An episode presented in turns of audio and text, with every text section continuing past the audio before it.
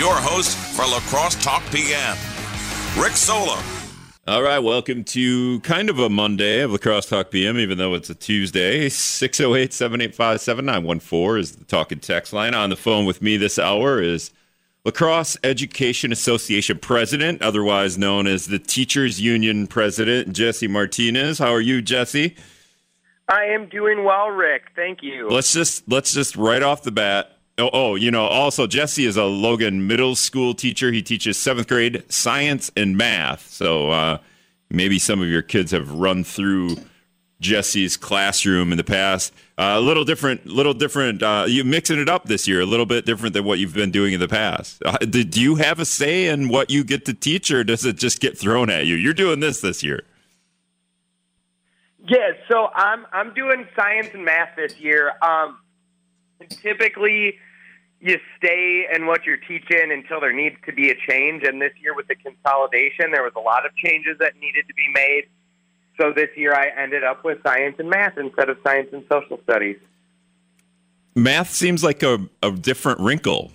Like you just they're throwing math at you. Do you have to do like math homework all year to figure out? Okay, I got to teach these kids math. Now I have to learn math again. Well, well, there's homework that I'll have to do during the year, but there's definitely there's a learning curve that I had to start preparing for over the summer looking at the curriculum, thinking about how I need to change my own teaching to be able to teach math effectively. Now, as a science teacher, you can kind of be cool and you know, I like mix it up and have some fun experiments. As a math teacher, I feel like you got to put glasses on and be a little bit more boring. I don't know. How do you? Math is a lot like math does not allow you to have as much fun as science. Do you have you figured that out yet? Day two of the year.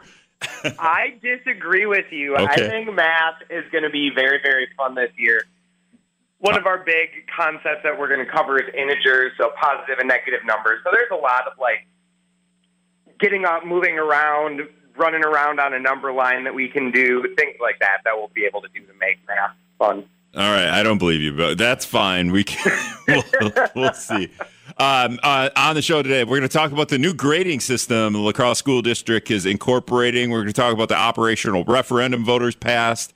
Uh, and then after that, we'll see what we get to because I have a lot of things on like teacher uh, tax deductions and teacher shortage. And um, you guys got, well, we can get this out of the way. Well, that's part of the, op- I think that's part of the operational referendum. You guys got raises this year. Um, artificial intelligence is on my list, but let's just real quick, Jesse. You started school Friday, and then you had a three-day weekend. It seems kind of ludicrous to me. Does do, do, are the kids and the teachers just a little uh, out of sorts on a Friday when they know it's because a Friday you you would have this feeling, but like also like first day of school, but also three-day weekend coming up. It's really weird. Um, you you know, truly, I thought that was going to be kind of how it was going to be. I was like, oh boy, we're in for a treat because it was just a full moon. Um, and then we had the three day weekend ahead of us, and we had the first day of school, and we had the merging of two schools coming together with Lincoln closing. And actually, it was really smooth. It was it was very nice to like have a day show them around the school, get them into their schedule, get them knowing where they needed to go, and then giving them a little bit of a break so that they could regroup, and then they came back today ready to learn. So it was, I, I really liked it.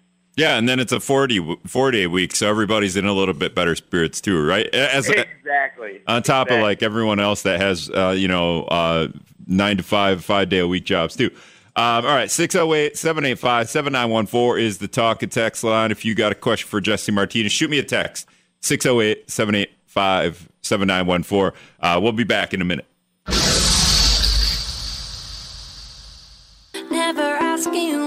All right, welcome back to La Crosse Talk PM 608 785 7914 is the text line. Jesse Martinez, the La Crosse Education Association president, otherwise easier known probably as the Teachers Union president. Logan Middle School seventh grade teacher, uh, science and math. He was telling us the lie that math is going to be fun to teach. I'm sure. I'm sure. uh, I always hear this thing too, like, oh, I didn't, I don't. Everything I learned about math and you know whatever in school, I never use any of that. And you know, like like I think of a lot of things, even at the seventh grade level, a lot of things that you teach are, are just like kind of working out the brain, kind of like when we lift weights, we're working out muscles. It's kind of the same thing, right? Do you do you ever dive into like the the idea that you're teaching not just not to, that the, these kids will learn something and retain it for the rest of their lives, but they're actually just it's just building, uh, it's just working out the brain. Well, so it, there's two sides to that, right? Like there are things that they are going to learn that they're going to use in your in everyday life. They live in Wisconsin. They're going to look at the TV. They're going to see a temperature that says negative 35 at some point in their life, yeah. and they're going to need to know what that means, right? That means it's really cold outside because it's negative. It's less than zero, and we know oh, that zero is already very cold. And and so there there's some practical life skills like that.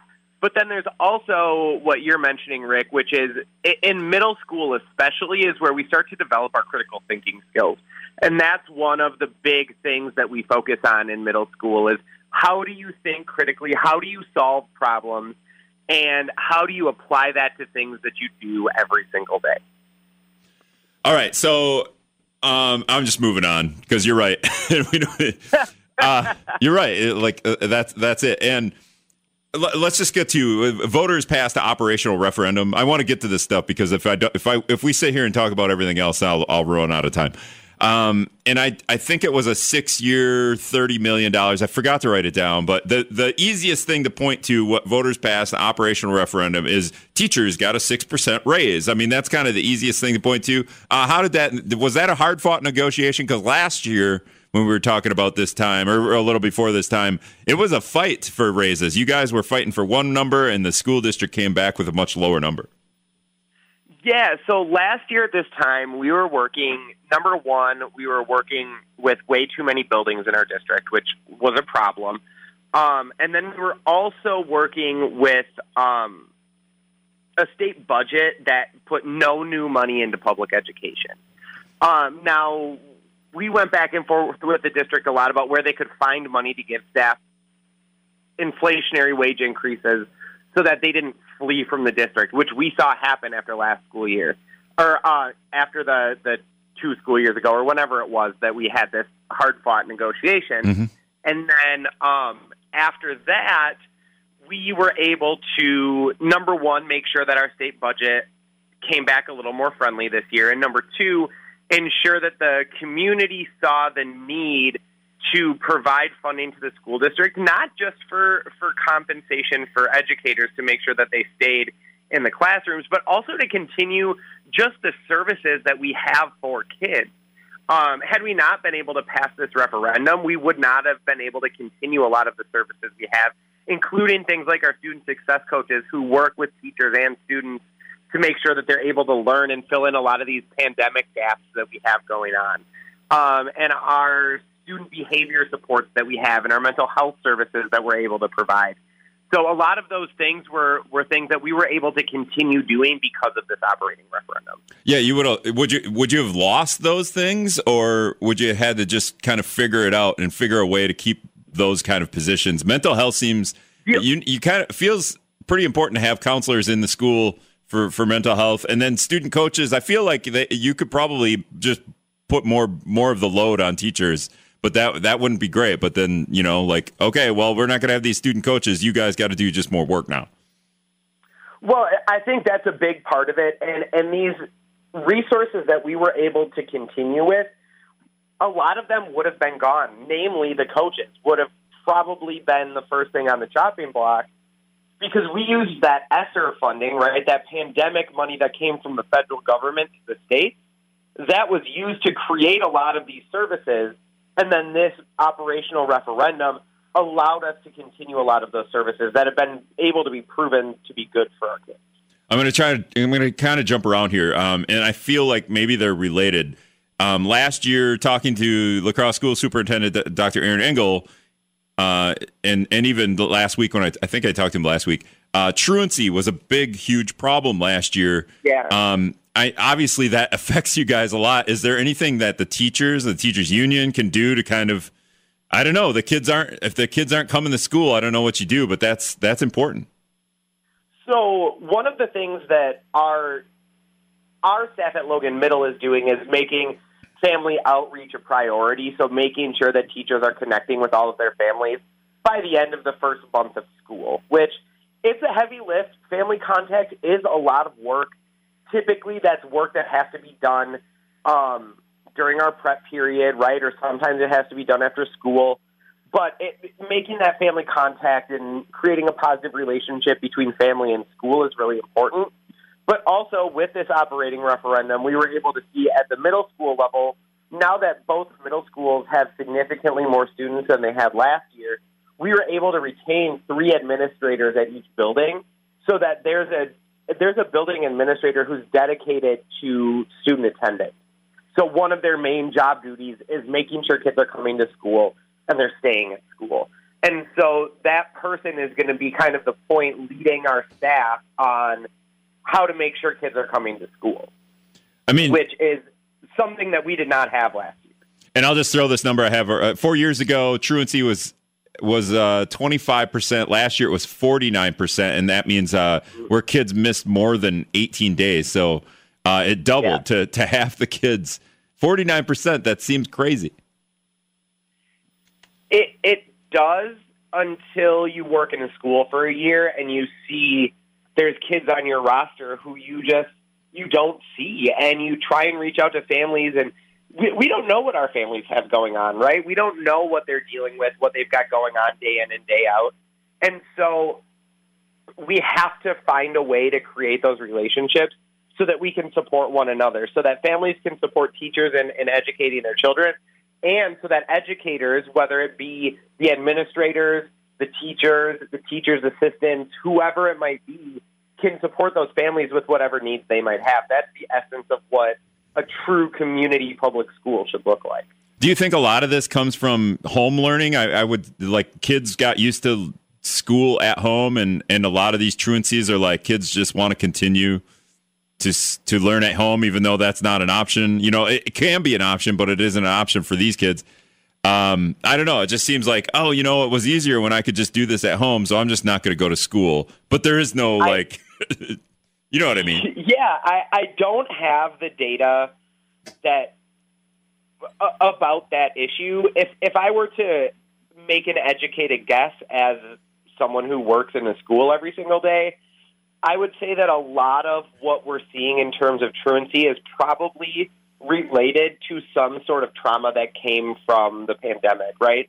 Whether that is I had to stay home for a year and a half and in staying home, I now feel really anxious having to go out in public. And so it's really hard for me to get out of bed and go to a place that's going to be very crowded. Mm-hmm. Or maybe it's I didn't really go on my Zoom and now I'm like way far behind academically and it stresses me out to go to school, so I'm not going to go. Like, those are all things that I have heard from students that it, it wouldn't surprise me that it's contributing now because as you get further along, the further behind you fall, the less likely you are to come back to school. So as we see those percentages compounding, that's what seems to make sense to me in my brain. I'm just brainstorming here, but I, I would imagine you guys have to get creative in trying to get those kids that aren't showing up to show up. Maybe figure out if they like. Hopefully, they have friends, or maybe they need to make friends, and then those friends could, if they're walking to school, if they're you know on their way to school on the bus, text that other friend, "Hey, I'm on the bus. Are you are you are you ready? It's about to pick you up. I don't know, just kind of weird creative ways to kind of encourage them or to make them feel welcome, right? Yeah, those are certainly things that we our our administrators have tried. Um, I think there eventually has to be something that we can do to highlight why because yes, getting their friends to reach out to them is going to be one way that it could be pretty effective to get kids to school. The other thing is we just need to make them see the benefit and why do you need to be at school? Because you need to be at school. You need to learn how to socialize with other people. You need to learn how to think critically. And it's important for you to be in this space because we value who you are as a person in our school and you're a big part of that community. That that's what we need to get out to our kids and we need to help them believe. Yeah, there's also a benefit to having, hey, there's a benefit to you for us for you being here. So please, uh, please come. Like it's not all on us to you. It's we need your input as well. That's kind of interesting. Correct. Yep. Correct. Um, okay, back to raises. We don't know how Oh. to make this a better place for you without you here. Yeah, for sure. Uh, back to back to raises. Um, during the pandemic, I don't know if this would have been like 2020 or 2021. You guys didn't take teachers union didn't get didn't take a raise, right? Or didn't get a raise? Um, so during, I believe it was during that 2019-2020 school year when we were negotiating for the following year, um, we had kind of a a base understanding with the district where they had budgeted a certain amount of money for a, a um, salary increase that they were they no longer had in their budget because they had to spend so much money getting resources for distance learning Mhm. because at that point we had no no f- extra federal funding had come through at that point, and so um, we didn't we didn't fight it as hard. Um, I mean, I wasn't president at that time, and I wasn't on the negotiating team at that time. But the way that I understand it was that we were not. Um, we didn't. They imposed it on us. We did not ratify that agreement, but we also understood why that had to happen because there was some really extenuating circumstances, and we took a zero that. I believe it was a 2019-2020 school year. Yeah. Yeah.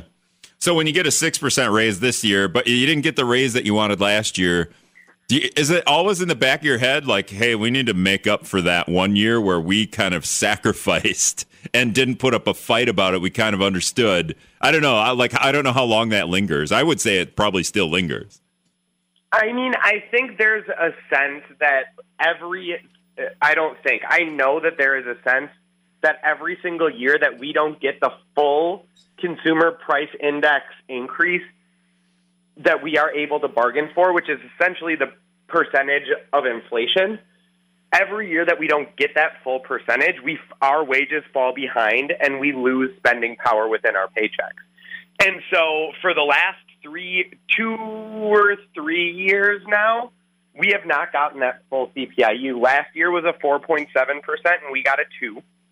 This year was an 8%, and we got a 6. Now, we were able to negotiate some other things that helped. We we negotiated a new salary schedule, and we were able to negotiate a step, which, which got us to a 6% um, for most folks. But yeah, every year that we don't get that full CPIU increase, our educators are falling behind in their spending power.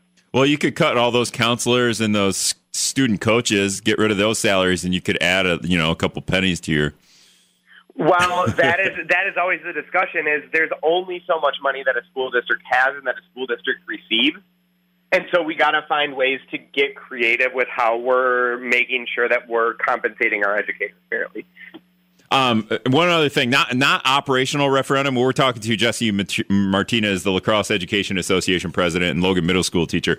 Um, but the budget itself, uh, the the big news out of the budget. This is you know this is month month ago or more. Um, was Tony Evers using his veto pen to add school funding of three hundred twenty five dollars per pupil which lasts for the next 400 years or something like that, which was kind of like like a great take. But from talking to Engel, that $325 is still even even though Republicans didn't like what Evers did there, the the funding that they put in the budget there, that $325 per pupil per year, that still doesn't quite cut it. Do you guys look at those numbers and say the see the same thing? Um, so first and foremost, I think it's important to understand that different districts get different amounts of that 325, right? Because they decide how to disperse state aid based on this convoluted funding formula, right? And so there are places that are going to come out of this budget that will actually get less money in the coming year than they got this past year. Um, and then there's places like La Crosse where we are getting pretty much that full $325 per pupil. And I, I think what I, and now I didn't, I'm going to be fully honest, I didn't listen to your previous, your most recent episode with Dr. Engel. yeah. However, what I would assume he is talking about is that this $325 per student per year um, is kind of like a band aid. It, it doesn't necessarily keep up with the rate of inflation, and it it affects different districts differently. And so we need to find a way to make sure that districts are truly getting the resources they need, not only to compensate their educators so they you don't see this big flight of educators out of certain districts, um, but also to to make sure that we're able to provide services for kids that they need, so that we can have after school programs, we can continue sports teams, we can have drama clubs, where we can actually pay the people that are doing that work for those programs. 608 785 7914 is the text line. Jesse Martinez is going to hang out for the rest of the hour here, but we got to take a break. We'll be back. All right, welcome back to La Crosse Talk PM. I'm Rick Solem. On the phone with me this hour, La Crosse Teachers Union President Jesse Martinez, Logan Middle School seventh grade science and math teacher as well. And uh, I wanted we we just got done talking about teachers' raises and working that into the operational referendum that voters passed. Uh, it's probably a sigh of relief when that happened, huh, Jesse? You know, we worked really hard this year. In the past school year, during the 2022-2023 school year, we worked really hard to to create a working relationship with district administration because for a while there, I think um, there there was a little bit of distrust on both sides of that.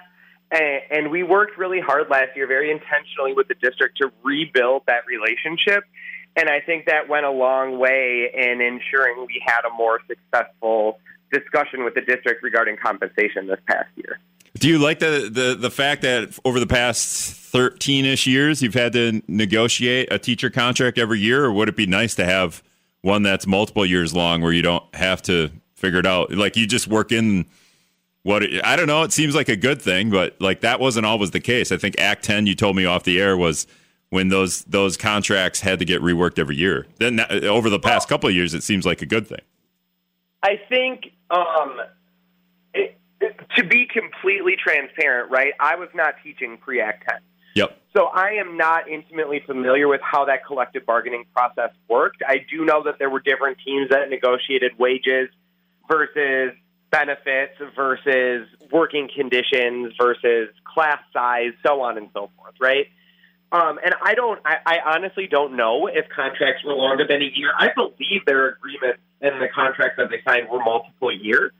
Um, but I don't know how long they were. And and in terms of negotiating every single year, I don't know anything different. Yeah. And so I don't know better or worse. I just know what we have. And I know that the way that we negotiate and and the number that we use can be pretty arbitrary and it's based on what the federal government is identifying as the rate of inflation. And sometimes the number that they give us is way higher than what's happening in our state, and sometimes the number they give us is way lower than what's happening in our state. Last year, when it was a 4.7% that we were bargaining on, it was actually higher in La Crosse at that time than than what we were bargaining on, but we could only bargain up to that 4.7%. And so, to answer your question about whether it would be good or bad to negotiate in multiple years, I don't know whether it would be good or bad because it could, like you said, when the CPIU that we're negotiating on is really, really high, like it was this year, it gives us leverage to be able to ask for a higher inflationary increase to our wages. Right. Um, but if there's a bad state budget out there, or you're in a district experiencing declining enrollment, or you're in a district that maybe has some other sort of financial issue, um, it's not going to matter at the end of the day because the district's not going to be in a position to be able to offer you a whole lot of anything, anyways. So, uh, what are you, what are you doing right now? Because you are you putting dishes away because you're walking away from the phone and then towards it? I'm just joking. oh, I was like, I don't know. I'm just I'm sitting in a chair. Oh, okay. It's it sounded like it sounded like uh, the the speaker would be you, your phone speaker would be somewhere, and then you're kind of like ten feet away from it, and then you're closer. But anyway, I just I, it'd be funny if you were like, yeah, I'm uh, you know I'm like picking up the dog toys or something like that. um, all right. No, I wish I was doing something exciting. all right. So, yeah. Well, that's not exciting at all. The, okay, so this this next topic I want to talk about. Uh, there's a new grading system, and I I want to say at the high school level, you told me before the air, I think you implemented it elsewhere before this, but the high school is going to take it on. This is something we can all relate to. I think anyone that's gone through any school system. So uh, we all can relate to A, B, C, D, and F. I, I, I saw an article about why there is no E, but I completely forgot why there, why there isn't anymore. I think it looked too much like something else, or it didn't feel as bad as an F feels. Um, but but we're kind of doing away with A B C D F and, and doing something new in the La Crosse school district.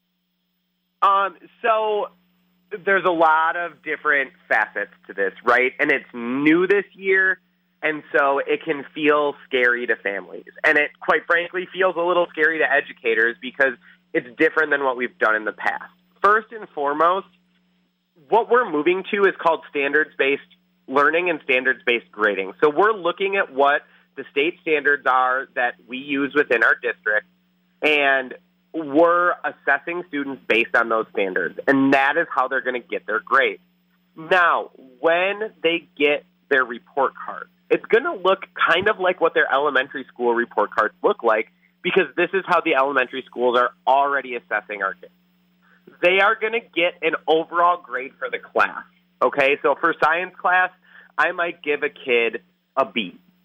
Okay, and it'll say that on the report card, and then the standards will be listed on their report cards, and it'll show where they are proficient, where they are. So proficient means you're meeting every expectation that you're supposed to be meeting. That would be an A. It would show where they're proficient.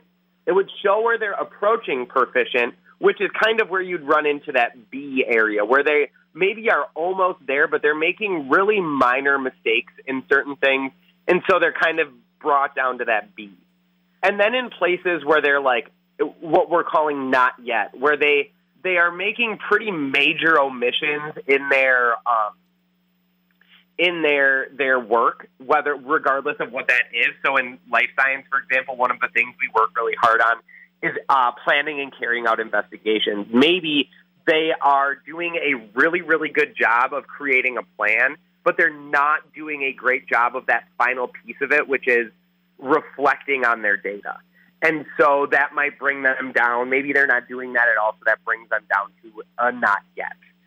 Um, and so that sounds really convoluted and different, but it's going to be laid out on their report card really nicely to show, okay, this kid got a B in this class because they're proficient, proficient in these two standards.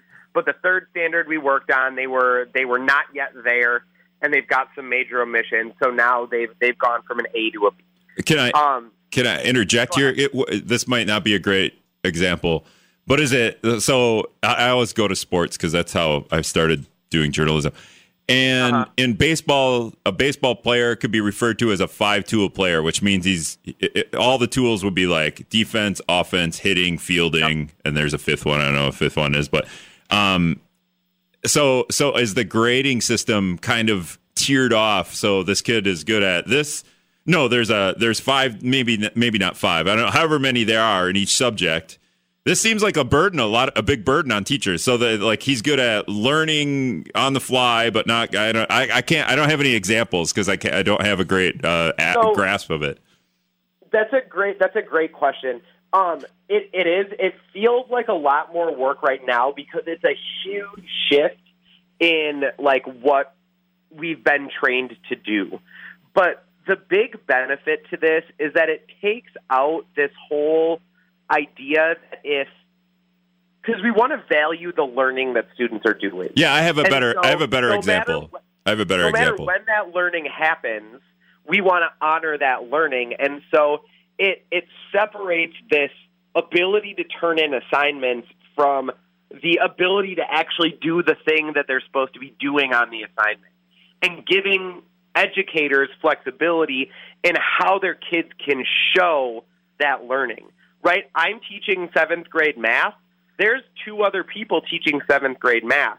We might be working on the same content, but I might give a different assessment and different opportunities for kids to show their learning than one of my colleagues does. And then we can compare what works better. And we can improve our practice and allow the kids to continue to show their learning in different ways so that they can show that they know what they're supposed to know. Is is this a better? Well, is this an example like a you get you have all your kids and and a couple of them you give them tests or assignments and they're just failing miserably right at the beginning because they're not grasping whatever concept you're trying to teach them because for whatever reason, right? Like they just it's new to them. Yep. Everything is new to them at some point, right? Uh, but like like into the into the school year a little bit better. They finally have figured it out, and then all their all those scores excel because they figured out the the base the baseline. Like here's the thing, and then we're going to build upon that. Um, so instead of punishing the kids for just not grasping something early, they could have been maybe they didn't do the homework, but also they maybe they just didn't grasp it because they weren't thinking Right. about it the way that you you know like anyone else would think about it. They have to do these these things a little bit differently. Um, so they're Right. not punished for you know like okay you got hundred percent on everything else beyond that, but those first two tests you had were were like near zero, so you're going to get a C. Uh, but that that standard based grading wouldn't do that to a kid now. Is that right? Um, not as much, not as much, because it, it's it's about showing that you know how to do the thing we need you to know how to do. Now, if if they're consistently showing that they don't know how to do those things, then there's mechanisms that we can put in place called intervention that allow us to help the kids get to where they need to go, and it allows us to see a little bit more easily what specific things the kids are struggling with. Not necessarily, oh, this kid is struggling turning in homework, but oh, this kid is really struggling with adding negative numbers. So now I need to find a way to get this kid help with adding negative numbers together. Um, how how tough is this to relay to parents? I mean, they're still getting the A B C D, I guess. So is it not tough at all, or or is this more of a struggle amongst students, amongst teachers, or amongst parents to kind of convey this new standards based learning? I think this year is going to be hard for all of us. Um, it's going to because it's the first year of it, and the first year of anything can always be really overwhelming and stressful. And I think that's going to be kind of how it's going to go this year. And what we need to do as from the educator side of things is we need to do the work ourselves to make sure we understand how this system is working. But then we also need to do the work of communicating, and I hope every single parent will come to conferences this year because that's where we're going to talk the most about this is through our uh, family and teacher conferences to talk about this is how we are grading, this is what the grades mean, and this is what it looks like both in like when you're checking your child's grades and what it's going to look like on your report card at the end of the quarter. Um, and so it's going to be a lot more of that collaboration with families. And I mean, I've been lucky in my nine years. I've had nothing but fantastic relationships with my families. And, and I know that that's going to continue this year and we're going to work through it. And I know there will be times where we're all very frustrated with the grading system, but we'll, we'll lean on each other and we'll figure it out together. Does this does this new grading system make it? I don't know. Obviously, some kids are just not going to do the work. Does this like leave them an excuse to allow them to pass easier? You know, like is there is there a loophole here for kids that are just not doing the work?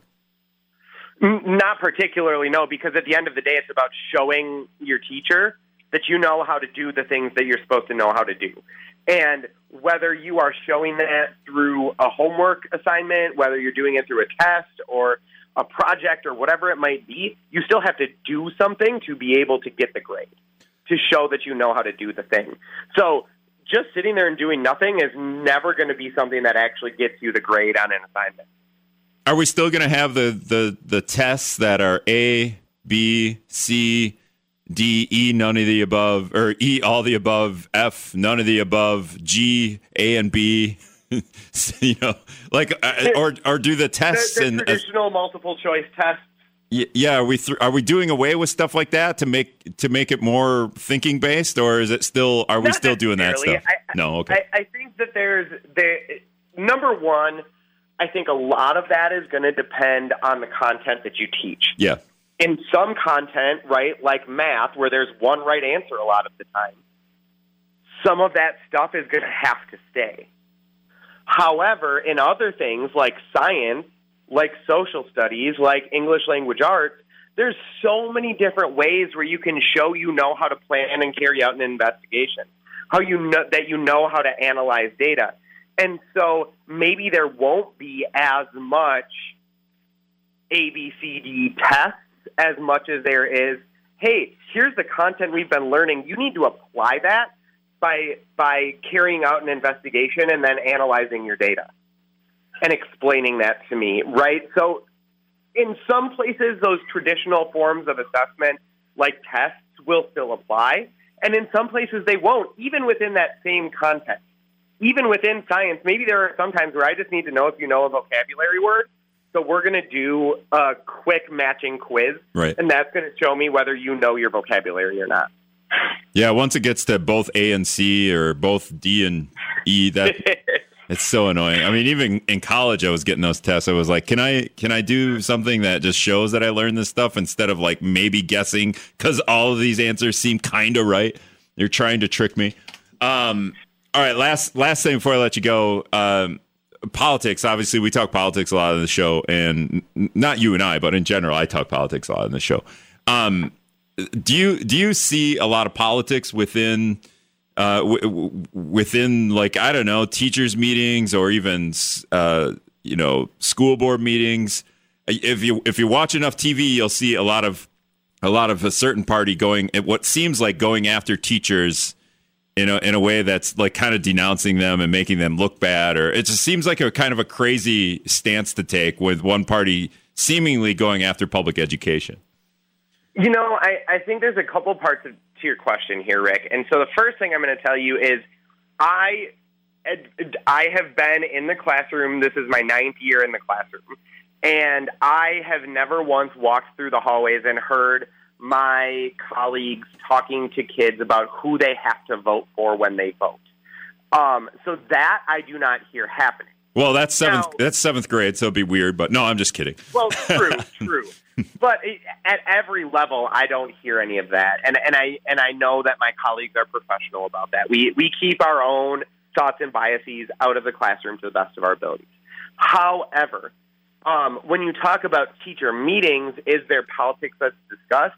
I mean, to some extent, there has to be because our livelihood is tied to an elected school board. Mm-hmm. Our funding is tied to state and federal government. And so we do have to pay attention to who is who are who are in those roles so that we can ensure that we're doing the best we can to support not only our public schools but the kids that come into those buildings every single day.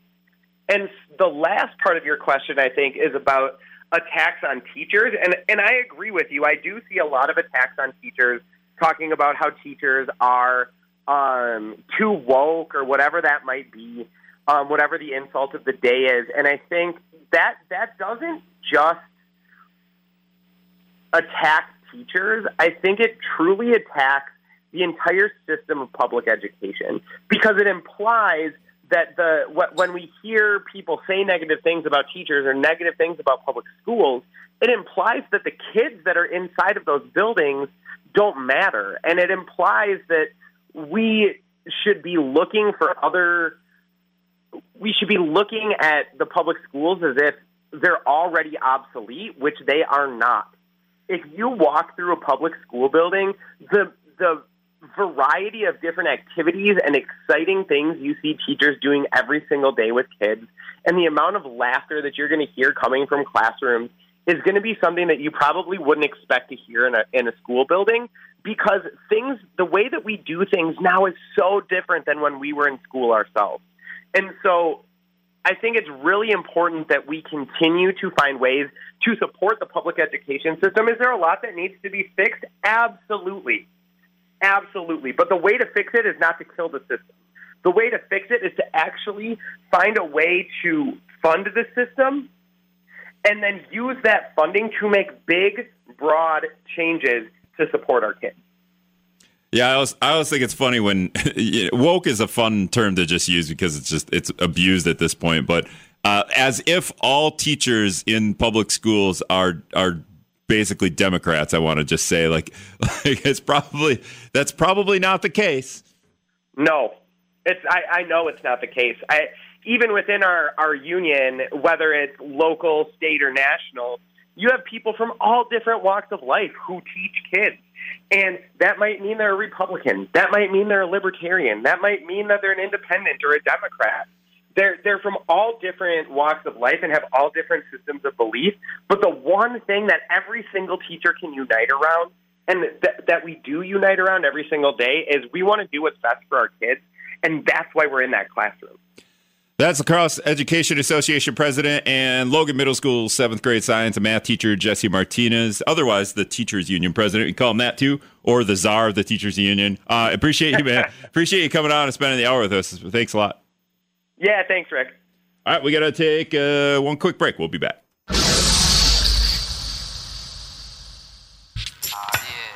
All right, that's going to wrap it up for um, kind of a Monday of La Crosse Talk PM. Thanks everybody for listening. I guess I can get a text here that says there's an accident on Highway 16 by the veterinarian's clinic. Uh, that text came in about six minutes ago, so I'm imagine uh, kind of like by the uh, Pizza Corral, I think, in that that new Kwik Trip daycare right around there. Uh, accident accident southbound on Highway 16. Coming up tomorrow, we're going to talk to Heather Dreivold, the executive director of the Coulee Region Humane Society. And we're going to talk about that group, obviously, and also rounds for rescues coming up this weekend. If you want to participate, check out aroundrivercity.com. See you then.